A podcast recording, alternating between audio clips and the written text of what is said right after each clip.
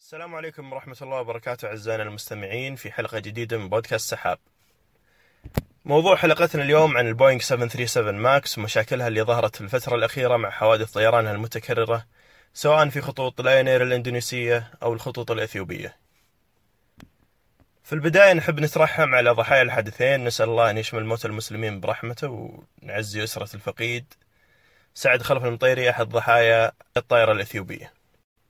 طائرة 737 ماكس هي امتداد لعائلة طائرات بوينغ 737 اللي تعتبر أكثر طائرة مدنية نفاثة ناجحة تجاريا في التاريخ. هي من طائرات البدن الضيق اللي سبق شرحناها في الحلقات الماضية اللي هي تحتوي على ممر واحد بين الكراسي.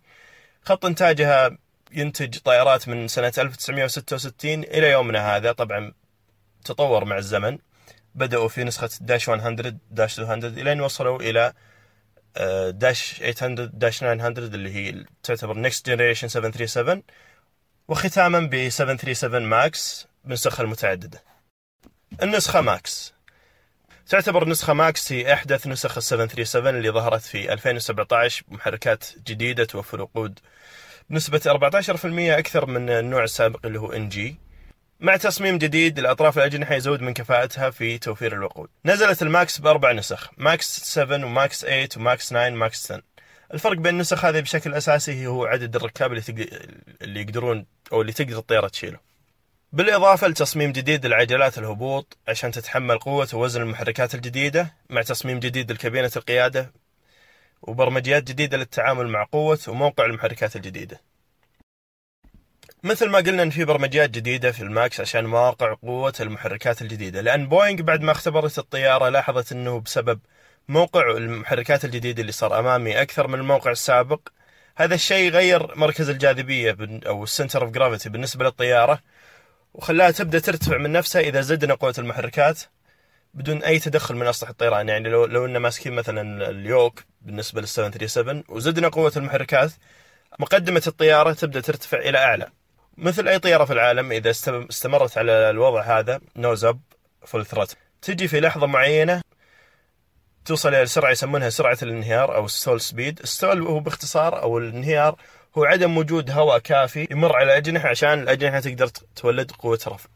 فبسبب الموقع الجديد للمحركات والمشاكل اللي سببها قرروا يضيفون للطيارة برنامج جديد اسمه نظام تعزيز قدرات المناورة أو بالإنجليزي maneuvering characteristics augmentation system أو MCAS باختصار. هذا البرنامج ينزل مقدمة الطيارة إذا حصل لها تغير في زاوية الهجوم أو ال angle of attack وهي الزاوية اللي بين جناح الطيارة وتيار مرور الهواء. إذا حصل تغير معين بزاوية الهجوم اللي هي ال angle of attack مع سرعة وارتفاع محددة يبدأ النظام يشتغل آليا بدون أي تنبيه للطيارين وينزل مقدمة الطيارة لأسفل جهة الأرض بالرغم من تدخل الطيارين. يعني حتى لو الطيار سحب ال yoke إلى ورا الطيارة ما راح تستجيب لأن هذا النظام يشتغل. حتى لو تدخل الطيارين وحتى لو عطل الطيار الآلي النظام هذا يستمر يشتغل. شركة بوينغ ما نبهت الطيارين بوجود هذه الخاصية بالطيارة إلا بعد حادث الطائرة الإندونيسية لاين اير في نوفمبر 2018 وأن الطيار أو مساعد الطيار يقدرون يعطلون النظام هذا عن طريق تعديل ال trim حق الطيارة أو زاوية الموازنة حقت الطيارة.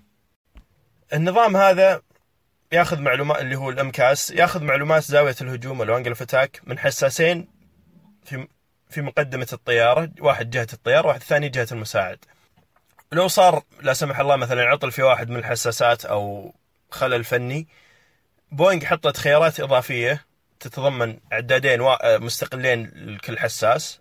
هذا واحد من حلول بوينغ. الحل الثاني هو إضافة نظام تحذير صوتي. إذا صار في اختلاف بين قراءة الحساس اللي جهة مساعد الطيار والحساس اللي جهة الطيار نفسه.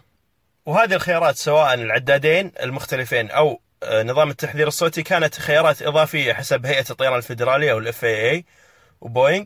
ولا لها أي علاقة في سلامة تشغيل الطيارات الجديدة من نوع 737 ماكس. للأسف الطيارتين الإثيوبية والإندونيسية ما كان فيهم هذا النظام نظام التحذير من اختلاف القراءات.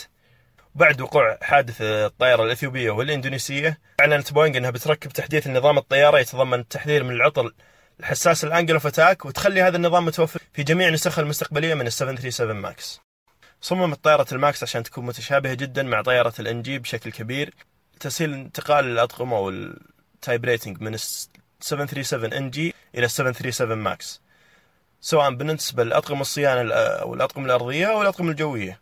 هذا معناته توفير أكبر تكاليف التدريب للطيارين والمهندسين والفنيين بالنسبة للخطوط نفسها المشغلة. الطيارة هذه استهدفت زباين معينين اللي هم المشغلين الحاليين الطراز ال 737 إن جي اللي هو داش 800 داش 900 بالعادة إذا طلعت طيارة جديدة للسوق تكون أوراقها التدريبية والمحاكي حقها جاهزين لتدريب الطيارين الجدد. بس الحالة مع 737 ماكس ما كانت بالطريقة هذه لسبب. حسب آه، تصريحات بوينغ بالنسبة للشركات المشغلة الانتقال من ال 737 NG إلى 737 ماكس ما يحتاج إلا course بسيط مدته ثلاث ساعات يشرح الفروق بين ال 737 ماكس وال NG وال course هذا للأسف ما كان فيه أي إشارة لنظام ال MCAS اللي شرحناه قبل شوي. أما بخصوص المحاكي فمحاكي 737 ماكس ما كان جاهز في الوقت اللي طلعت فيه الطيارة الأسواق. بالإضافة إن هيئة الطيران الفدراليه أكدت إن الانتقال من ال NG للماكس ما يتطلب أي وقت على المحاكي وبس ال course اللي قلناه قبل شوي اللي مدته ثلاث ساعات يعتبر كافي جدا للانتقال الماكس حسب ال FAA وهذه الأمور آه، لازم ناخذ في بالنا إنها كانت تصير والايرباص بدات تسلم آه، زباينها الايرباص 320 نيو اللي هي النسخة الجديدة للايرباص اللي هي تتضمن بشكل أساسي محرك جديد اللي هي اختصار ل new engine option طبعا هذا السبب خل يعتقد إن هذا أحد أسباب بوينغ إنها تعجل في تدريب الطيارين عشان تطرح الطيارة الأسواق بشكل أسرع. بالذات إن الايرباص آه، نزلت وسلمت المشغلين قبل 737 ماكس في 29 أكتوبر 2018 اقلعت طائرة خطوط لاين اير في رحلة مجدولة رقم 610 من جاكرتا إلى مطار أباتي أمير في بينانغ بعد ثلاث دقائق من الإقلاع طلب آه، قائد الطائرة أنه يرجع المطار لأن الطيارة ما هي قاعدة تستجيب للأوامر اللي قاعد يعطيها الطيار التحكم سواء بشكل يدوي أو بالطيار الآلي.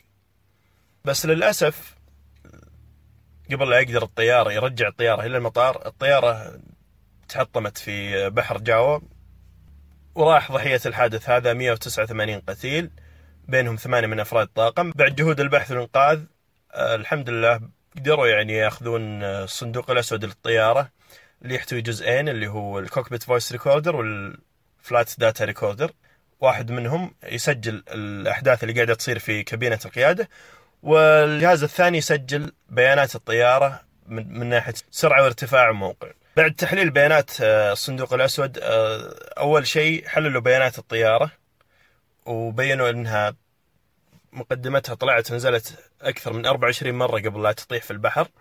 مسجل كابينة القيادة أظهر شيئين. الشيء الأول أن الطيارين كانوا يعانون أو يكافحون عشان يسيطرون على الطيارة لكن بدون فائدة للأسف. الشيء الثاني أن قائد الطائرة. سلم التحكم للمساعد. بدأ يدور في دليل استعمال الطائرة ولكن للأسف القدر ما أسعفهم. بالمناسبة حتى لو مسكنا دليل استعمال الطائرة الحين حاليا وفتحناه صفحة صفحة ما في أي إشارة لنظام الإمكاس. أظهرت سجلات الصيانة لطيارة لاينير. أن حساسات زاوية الهجوم كانت معطلة آه، قبل الرحلة بفترة وتعرضت للتبديل من الصيانة وأن الطيارة تعرضت للمشكلة. المشكلة هذه كانت فرق بين قراءة عدادات آه، جهة مساعد الطيار وجهة الطيار. الفرق هذا كان تقريبا 20 درجة بين الجهة اليمين والجهة اليسار. وإن صارت مشكلة في الطيارة هذه ولكن الطيارين تحكموا في الطيارة وقدروا ينزلونها في المطار بسلام.